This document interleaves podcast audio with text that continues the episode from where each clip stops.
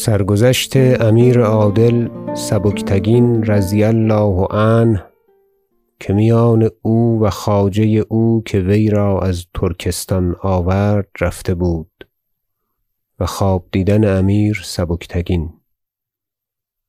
حکایت کرد مرا شریف ابو المظفر بن احمد بن ابی القاسم الهاشمی الملقب بالعلوی در شوال سنه خمسین و اربعمایه و این بزرگ آزاد مردی است با شرف و نسب و فاضل و نیک شعر و قریب صد هزار بیت شعر است او را درین دولت و پادشاهان گذشته رضی الله عنهم و ابقی السلطان المعظم ابا شجاع فرخ زاد ابن ناصر دین الله.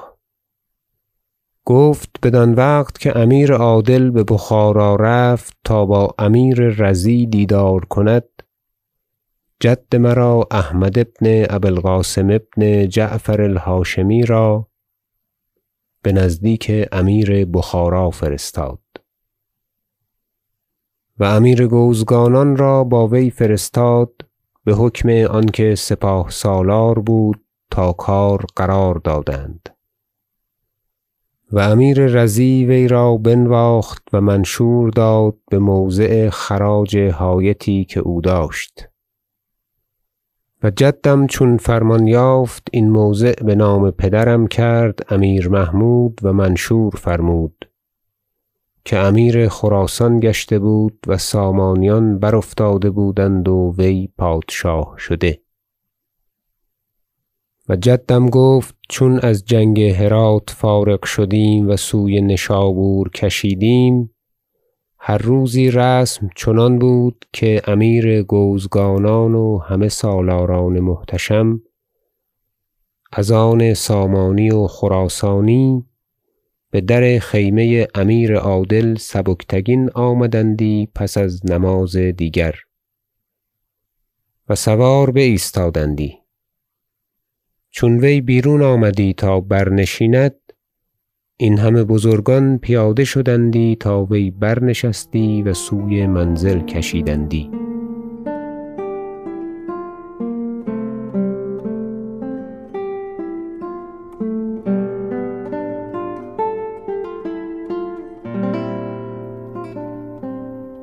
چون بمنزلی رسید که آن را خاکستر گویند یک روز آنجا بار افگند و بسیار صدقه فرمود درویشان را.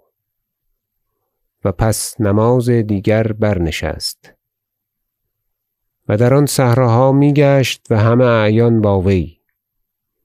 و جای جای در آن صحراها افرازها و کوه پایه ها بود. پاره کوهی دیدیم.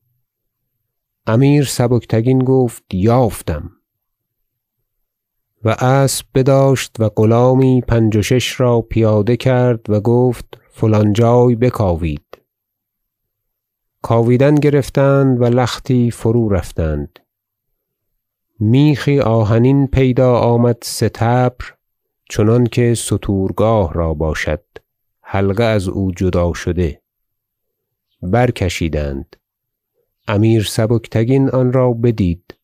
از اسب فرود آمد بزمین و خدای را عز و جل شکر کرد و سجده کرد و بسیار بگریست و مصلای نماز خواست و دو رکعت نماز کرد و فرمود تا این میخ برداشتند و برنشست و بایستاد. این بزرگان گفتند این حال چه حال است که تازه گشت؟ گفت قصه نادر است بشنوید. پیش از آنکه من بسرای الپتگین افتادم خواجه یی که از آن او بودم مرا و سیزده یارم را از جیحون بگذرانید و بشبرقان آورد و از آنجا بگوزگانان و پدر این امیر آن وقت پادشاه گوزگانان بود. ما را بنزدیک او بردند. هفت تن را جز از من بخرید و مرا و پنج تن را اختیار نکرد. و خواجه از آنجا سوی نشابور کشید و بمرو الرود و سرخس چهار غلام دیگر را بفروخت. من ماندم و یاری دو. و مرا سبکتگین دراز گفتندی. و بقضا سه اسب خداوند در زیر من ریش شده بود. چون بدین خاکستر رسیدیم اسب دیگر زیر من ریش شد و خداوندم بسیار مرا بزده بود و زین بر گردن من نهاده. من سخت غمناک بودم از حال و روزگار خویش و بی دولتی که کس مرا نمی خرید. و خداوندم سوگند خورده بود که مرا بنشابور پیاده برد و همچنان برد. آن شب با غمی سخت بزرگ بخفتم. در خواب دیدم خضر را علیه السلام نزدیک من آمد. مرا پرسید و گفت چندین غم چرا میخوردی گفتم از بخت بد خویش. گفت غم مدار و بشارت دهم ترا که مردی بزرگ و با نام خواهی شد.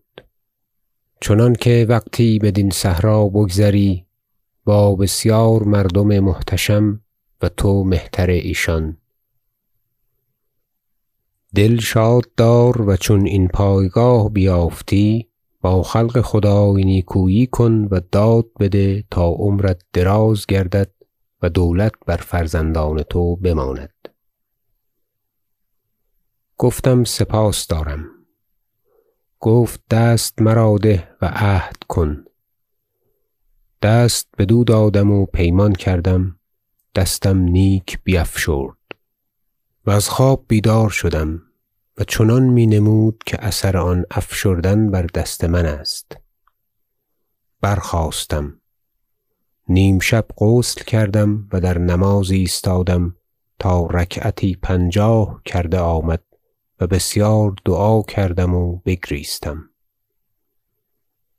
و در خود قوتی بیشتر می دیدم پس این میخ برداشتم و بصحرا بیرون آمدم و نشان فرو بردم.